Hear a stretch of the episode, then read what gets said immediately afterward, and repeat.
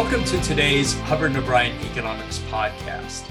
We're recording this one on Saturday, October 24th, 2020, showing that the Hubbard and O'Brien podcast never rests in bringing fresh content to its listeners. I'm Tony O'Brien. I'm a professor of economics at Lehigh University. Joining me, as always, is my co author, Glenn Hubbard, who is a professor of finance and economics at Columbia University. Glenn, how are you today? I'm great. What says Saturday like a podcast? Yeah, I'll tell you. We're pr- trying not to make a habit out of it, but uh, we had a debate on Thursday, and now would be a good time, I think, to discuss some of the issues that were raised during that debate. Before we begin, let me remind students and instructors that if you'd like us to address a particular question or issue in a future podcast, you can contact us via email at Hubbard O'Brien Economics at gmail.com. We'd be happy to hear from you. Glenn, one issue that came up in the debate is a question that we've discussed before concerning the trade off involved with the pace of reopening businesses and schools. As we've already talked about, it, it's an issue certainly that affects college students who might be wondering when they will be able to return to campus full time or when their family's business might be fully reopened, when they or a parent or a sibling might be able to return to work. Have we learned anything new in the past few weeks that might affect how economists can contribute to the debate over the pace of reopening? Well, it's a great question, Tony. And I, I think we have, there's a lot of really interesting work going on by economists and also by healthcare professionals on the optimal pace of a reopening. If you think about what came up in the debate, both President Trump and Vice President uh, Biden have real points. I mean, President Trump's point is that closing an economy down is a blunt intervention by government, can lead to very large employment and output losses. Vice President Biden is also right that reopening an economy too quickly uh, can lead to a resurgence of the virus and the need to shut down again. So the question is, how do you get in the middle of those two points and I think what economists would say, as we always do in principles, trade offs. And here one has to look at the trade off between the speed uh, of reopening and health issues, which means a smarter reopening. Are we reopening in sectors, in parts of the company, country for individuals who might be less susceptible uh, to the virus and more slowly for those or parts of the country uh, that might be more so. Some colleges have reopened and are sort of semi business as usual. Others are completely online, and partly that reflects regional differences in, in what's going on. So I do think economics has a lot to, to add here. And also with issues of what are the effects of being out of work for a long time? What are the effects of business closures for a long time? I expect we're going to see more and more commentary by economists, particularly after the election. Yeah, I think you're right. One point that we we didn't discuss on previous podcasts, but I know that some economists have spent some time analyzing is the the loss of what economists call organizational capital as a result of businesses permanently closing. And by organizational capital, economists are usually referring to the fact that to start a business and to run it profitably, there are a lot of things that you have to figure out. You have to decide you know, what product should I produce? If you're thinking of opening a restaurant in a neighborhood, you know, should it be a Thai restaurant or an Italian restaurant? And then you have to do, uh, you have to recruit a workforce and get chefs and figure out how large the restaurant should be. You have to um, form relationships with suppliers who are providing you with food and other supplies you need, and so on.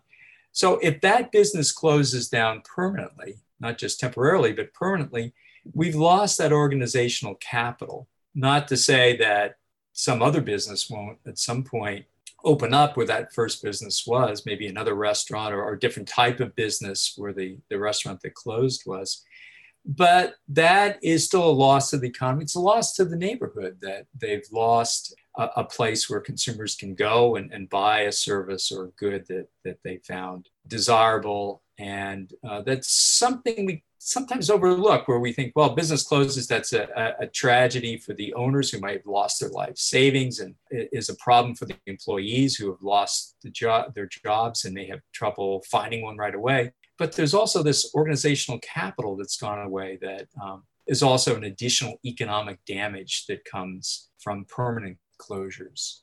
One of the other things maybe we, we can talk briefly about in this heading is a really contentious issue about reopening elementary and high schools. We know, and there's been some economic research, that lower income students in particular tend to struggle more with online learning, e- either because they may lack access to up to date technology or because there may be no one available during the day to help them with the schoolwork. I saw a couple of recent working papers that talked about the fact that for older students, high school students who might be right or just over the, the age at which they can leave school, which is 16 in most states, if schools are closed for a while, they have a tendency to leave and not return so that you may have this additional loss that comes from closing schools or making them very inconvenient for students to, to continue in, that you may have some students who would otherwise have continued and gotten a, a high school diploma uh, who don't because they end up, say, getting a part-time job and they stick with that rather than coming back and finishing their junior or senior years. You may have seen there was a, an opinion column in the Wall Street Journal a couple of days ago that noted a striking fact that last month, about four times as many women as men dropped out of the labor force. And you can probably draw the conclusion that a lot of those women were motivated by the fact that they needed to provide daycare that is not often available, or they needed to supervise their children as they were engaged in online learning. The, you know, these are really important points, Tony. And I, I think that. Uh, the healing of the labor market is likely to be quite slow for the reasons uh, that you mentioned.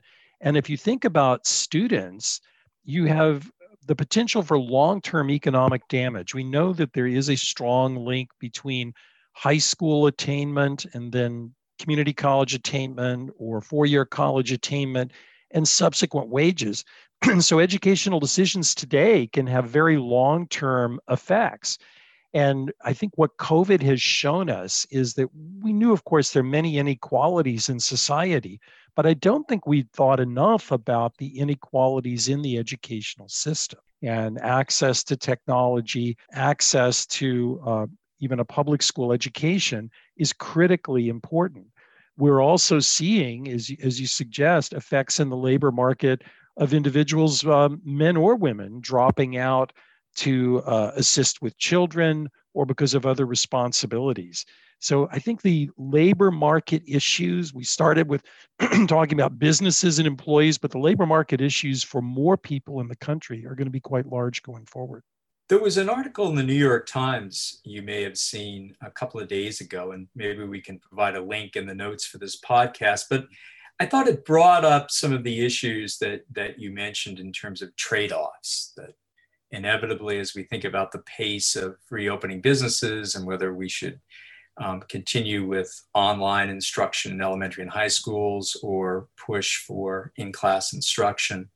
Uh, it, it looked at some of those and the, the headline of it was school children seem unlikely to fuel coronavirus surges, scientists say. And they, there are a lot of complicating factors um, that go on in terms of trying to just to judge to what extent uh, school openings um, can can lead to a surge in the coronavirus.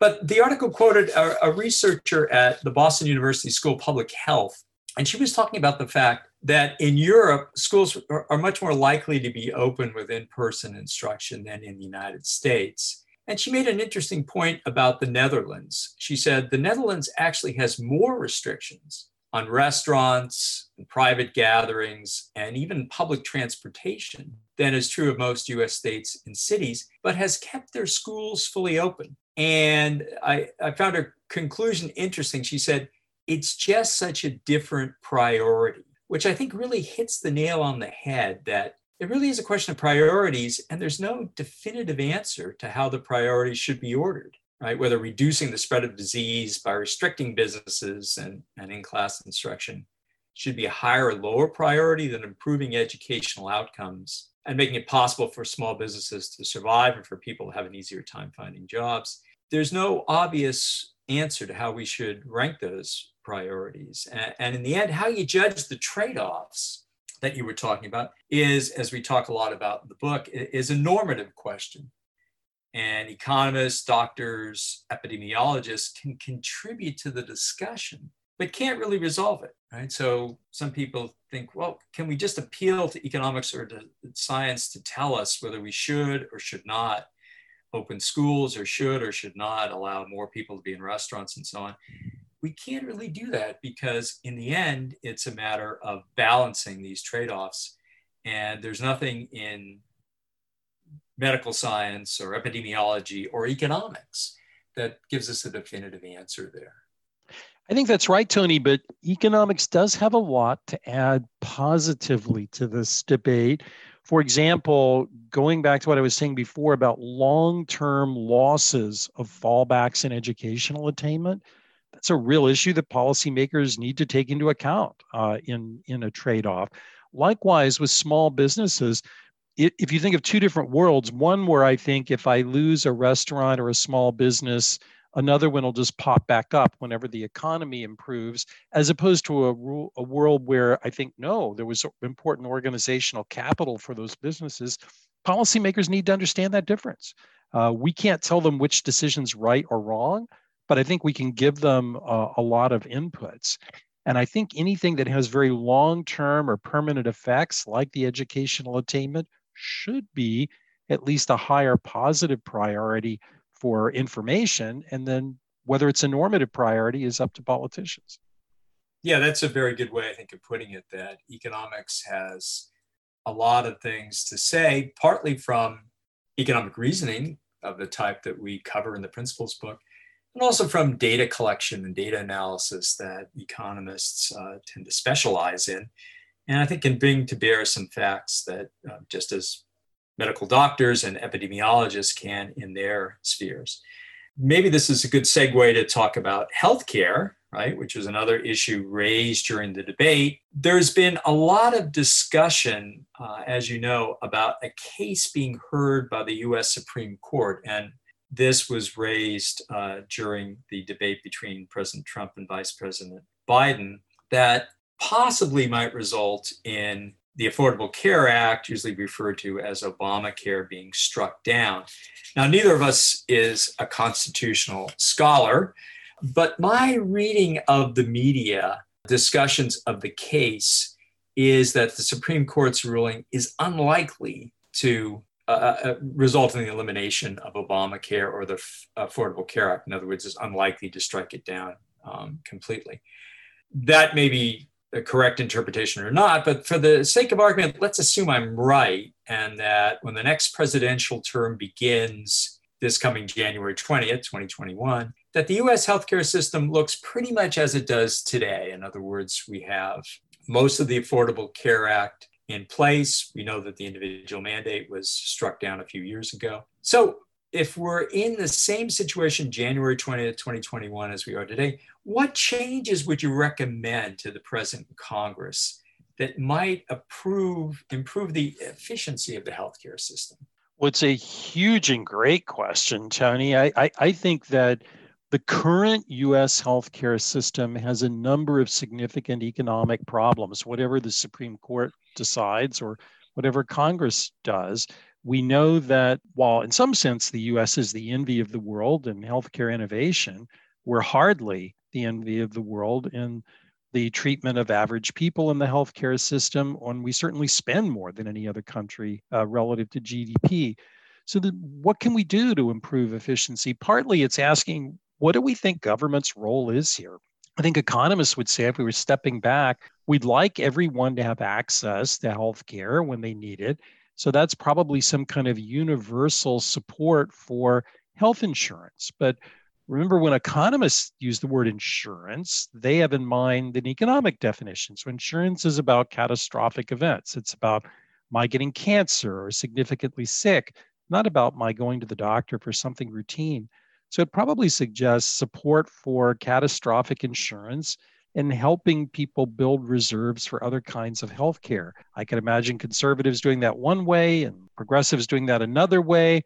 But I think that's really the path we need to take. And the more we fight incrementally, whether it's in court or in Congress, I worry economics gets further in the in the backseat. What do you think? I think those are good points. That um, we have a system that's evolved over time, uh, partly for political reasons, as many people know. During World War II, there were controls on the wages that companies could pay workers which made it difficult for a company to attract new workers the usual way, which is to say, we'll raise the wages and salaries we offer and we'll get people to come work for us. So, because wage um, ceilings meant that they couldn't do that. So, they began, one of the things that some companies did was they began offering health insurance. And the uh, there were various tax decisions that were made that that resulted in the, the amount that the companies were paying on behalf of people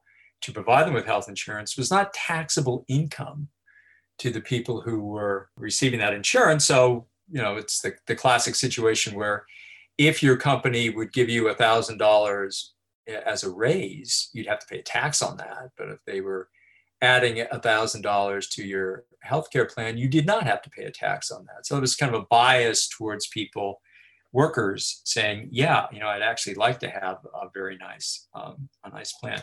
But as you say, as that system evolved and as we we added the the Medicare and Medicaid systems on it, and as then in, in 2010, when Obamacare, the Affordable Care Act, was was added to it, we set up this system of insurance marketplaces or exchanges, and then subsidized people who were buying policies there.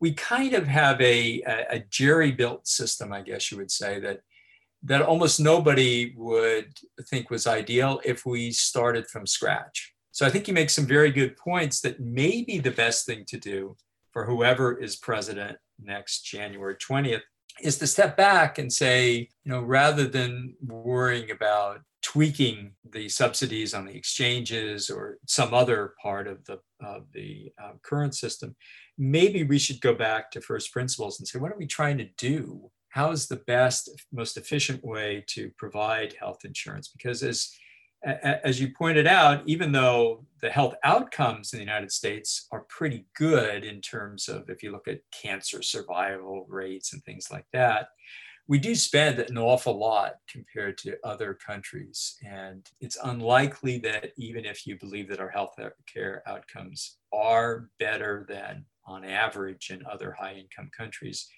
it'd be tough to make the argument that, um, in fact, those outcomes are worth the additional amounts that we're spending.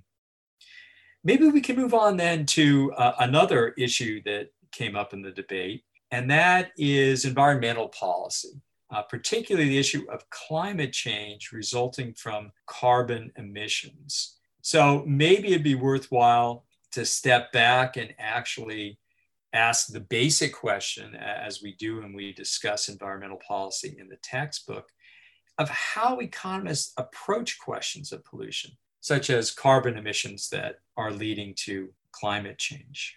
Well, it's a very important policy question, uh, Tony, and it's really a classic discussion of, of externalities. We know that greenhouse gas emissions, like pollution generally, have very large negative externalities. In fact, many scientists believe, and many economists as well, that climate change, or I like to think of it as it used to be called, global warming, because I think it's more descriptive, uh, is actually an existential threat that needs to be dealt with. And the question is from an economic perspective, we're not politicians, we're, we're not about the normative, but we, we can help uh, with how to deal with an externality.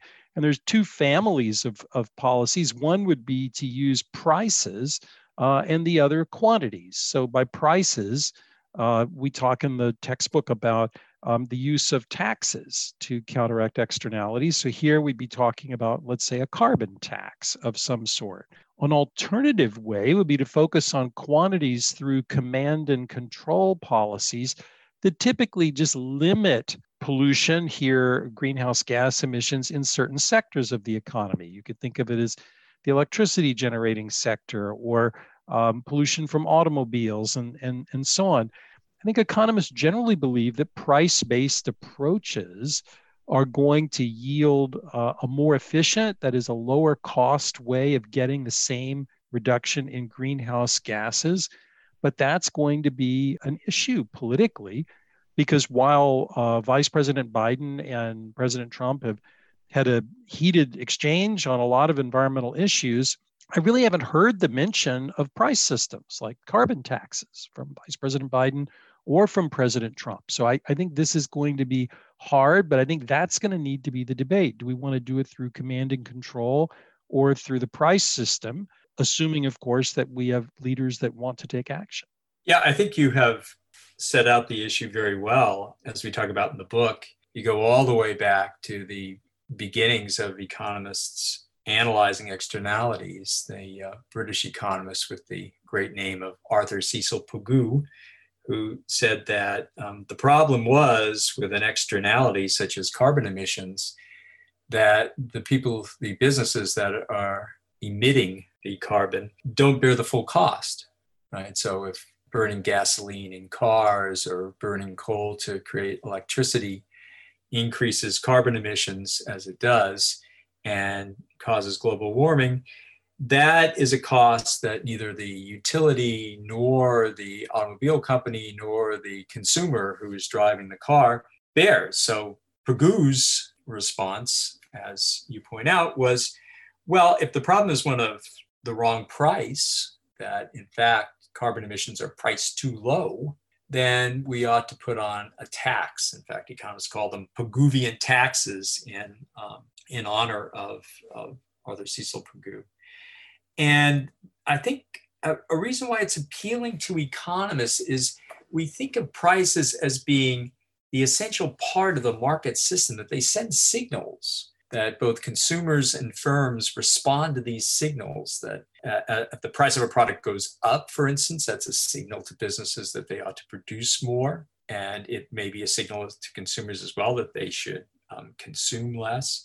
So the idea of a carbon tax is that it would increase the price of carbon emissions and that it would cause businesses and consumers then to take into account the full cost of the carbon that's being emitted, including the global warming costs. And economists, as you know, have done some work on attempting to estimate what that tax might be if we did want to, um, to use a carbon tax that would cause um, people then to, to, to make decisions that might reduce carbon emissions. And I guess the other part of it that is, is appealing to economists in using taxes rather than the sort of direct quantity controls that you pointed out, or sometimes even in the past, we've had situations where the EPA, Environmental Protection Agency, has mandated a certain type of technology be used to reduce pollution. But one of the advantages of using taxes instead is that you have the usual advantage in a market system that you have some decentralized decision making. You have a lot of different businesses then searching around for new ways of either generating electricity or, in the case of automobiles, improving electric automobiles, uh, those sorts of things. And in a sense, you're, you're sort of tapping the, the uh, inventiveness of businesses and entrepreneurs and letting them make decisions that might be hard for somebody at the Environmental Protection Agency, even if they're very knowledgeable and very hardworking and as public spirited as you could as you could want, they may not in the end have the the knowledge to uh, to to come upon approaches that may be more effective. And of course, there's also the, the, the fact that the um, the person at the EPA doesn't have the incentive that a, a, an entrepreneur would have uh, to make sure that um, he, he or she minimizes the costs of producing whatever product it is by making sure that it is car as carbon friendly as possible. Okay, maybe we could move on then to another issue. And there were some references to tax policy in the debate. And on our last podcast, we discussed the possible effects of raising the corporate income tax. So we may not necessarily want to revisit that, but maybe we can reframe the issue in a more general sense. Economists know that all taxes create disincentives. Right? When you tax an activity, people do less of it, whether it's working, saving, investing, opening a new firm. So there's bound to be some loss of economic efficiency from taxes because we push people away from doing what they would otherwise do. But the government has services to provide and it has to tax something, right, to raise the revenue to pay for those services. So suppose that Congress and the president, whoever he may be, next year decide they want to spend, we'll say, $5 trillion on goods and services, right? So this would be aircraft carriers, salaries of um, people at the Environmental Protection Agency, and subsidizing research on cancer and everything else that the federal government does. So let me ask you then, Glenn, what would be the most economically efficient way? Once again, we're sort of saying we're starting from scratch and we're leaving aside the details of the tax system as it's evolved over the years. We're starting from scratch. We're saying we, need to raise $5 trillion because we've decided that's the amount we want to spend on goods and services. What would be the most economically efficient way for the federal government to raise that $5 trillion in tax revenue if we were starting completely from scratch? Well, your question, Tony, has two super important premises. It's worth you know, going back to our discussion in the book um, to remind one is just that the really big fiscal decision a nation, a state, a locality makes is the size of government. That's the first order one. Then we finance it. And we can finance it by taxes. We can finance it taxes today or taxes tomorrow, meaning borrowing. But really, the size of government, the $5 trillion in your example and how that's spent, that's the first order fiscal decision. For taxes, I think we would like to raise taxes in as efficient a manner as possible. But there are also two other uh, concerns for taxes. One would be tax fairness. So we wouldn't want efficiency alone if it meant the tax burden were perceived as unfair. And we also don't want a tax system that's overly complex because then the costs of compliance are another form of cost, just like an efficiency cost. So I think most economists would say if really efficiency were your only objective, the right way to finance a government would be through broad based consumption taxes. Those tend to have the smallest losses in terms of distortions of things like work or saving or investment or entrepreneurship. To improve fairness at the same time, one could also add supplementary high income taxes uh, the late David Bradford, an economist at Princeton University for many years, argued for something he called the X tax, which was a kind of broad based consumption tax, but with some high end wage taxes to improve fairness. Those sorts of systems are also less complex uh, than what we have now. The actual tax debate that's happening, though, isn't really about the size of government, which unfortunately we're just not talking about at all or even about how best to fund it, but a fight over particular taxes. And I think the debate mentioned two and didn't mention a third that's curious given our earlier discussion. So, two that got mentioned were a variety of forms of capital income taxation, like capital gains taxes. Those tend to be highly inefficient if we're looking at just efficiency as a metric because they wind up reducing asset prices and perhaps delaying or distorting the allocation of capital. By the same token, some consider them an essential part of fairness. And so I think that's going to be a big debate going forward. A second is the Social Security payroll tax. Vice President Biden proposed the largest payroll tax increase in history, which is quite something. And I think would call out the need to remind ourselves what's the incidence of the Social Security payroll tax. It would be certainly borne in the long run by employees, all of us who might pay it or would be paid on our behalf. A third tax that wasn't mentioned is the carbon tax. And that's sort of ironic given the importance of climate change to the economy and to Vice President, Biden's uh, uh, agenda. and the fact that, as we were talking about earlier, a price approach might be better than a quantity approach. It's a bit of a mystery, but so far, no carbon tax.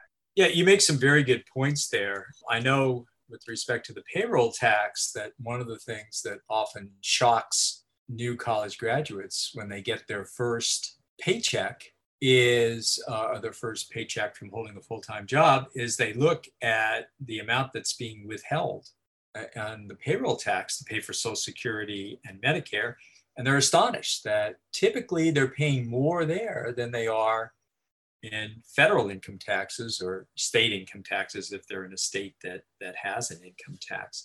And as you mentioned, there's this trade off between efficiency and equity, or the political considerations that Congress has taken into account when it sets up the tax system. And it is peculiar that we finance the Social Security Medicare systems through a tax on payrolls rather than just through the general personal income taxes and corporate income taxes. And as you know, it was largely a political decision back when Social Security was set up in the 1930s that uh, Congress and then President Roosevelt didn't want Social Security to be seen as being um, a form of uh, government aid to poor people, but instead as being something that people would would earn through their working lives and would have funds taken from their their paychecks and then put aside and then would be used to fund uh, the social security payments they would receive after they retired. And that was really kind of a, a political decision to make the the social security act more palatable to people who at that time in particular were reluctant to see the federal government take on the new responsibility of in effect providing pensions to retired people. But that was the 1930s. We're in the 2020s now. So, one thing that is potentially worth thinking about is maybe the time has passed when we actually need to have the Social Security Medicare systems funded through a payroll tax. Maybe we can go back and think okay, what would be the, the most efficient and equitable way to pay for these because, in fact, um, even if we were to remove, as, as Vice President Biden would like to do, the cap on the highest income that is subject to the Social Security and, and Medicare taxes, it's still the case that there are, are a lot of lower income people who may be paying little or sometimes no federal income tax at all, but are still paying a substantial payroll tax. So, in that sense, the payroll tax can be seen as uh, regressive. And you could say that, in fact, you'd be helping lower income people if you move to a different way of funding it. And you mentioned the carbon tax that some people have even said that the that depending on where you set the carbon tax, that it could generate funds that might make it possible to at least cut, if not eliminate, the payroll taxes. Okay, Glenn, I think that that was a great discussion. There were many issues raised in the debate, and we weren't able to get to all of them, but I think we, we hit some of the highlights. A reminder that this podcast is available on iTunes, where you can subscribe and make us part of your podcast feed. Please keep checking our blog at Hubbard and O'Brien Economics for new content. You can subscribe to the blog to receive email alerts about new posts. And remember, if you have an issue or concern you'd like us to discuss in a future podcast, please send us an email at hubbardobrieneconomics at gmail.com. Thanks again to everyone for joining us for this conversation. We look forward to connecting with instructors and students again on a future Hubbard and O'Brien Economics podcast. We'll see you next time.